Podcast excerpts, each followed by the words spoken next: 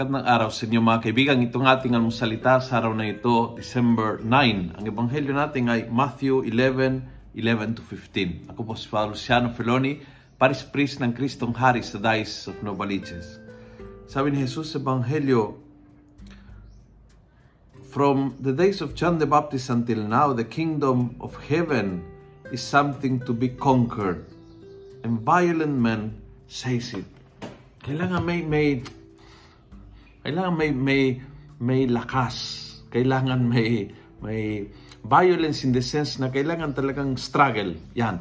Ang kingdom of God ay hindi hindi basta isang bagay na inaasahan o hinihintay. Ang kingdom of God it has to be conquered.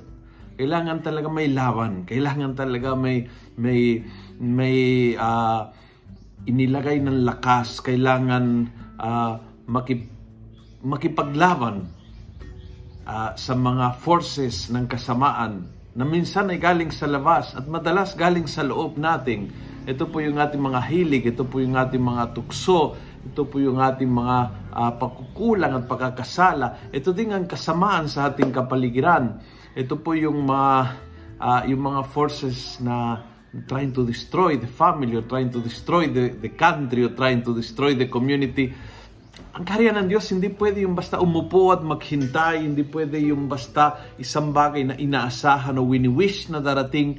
Ang kingdom ng Diyos dito sa ating mundo ay kailangan ng mga tao na handa makipaglaban. It demands and requests warriors with the heart of God. Sali ka ba?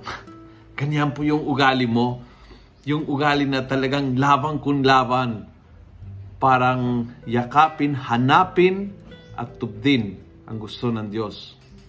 Yan po ang ating wish na gawin natin prayer, na gawin nating ugali ngayong araw na ito. Kung nagustuhan mo ang video ito, pass it on. Punuin natin ng good news ang social media. Gawin natin viral araw-araw ang salita ng Diyos. God bless.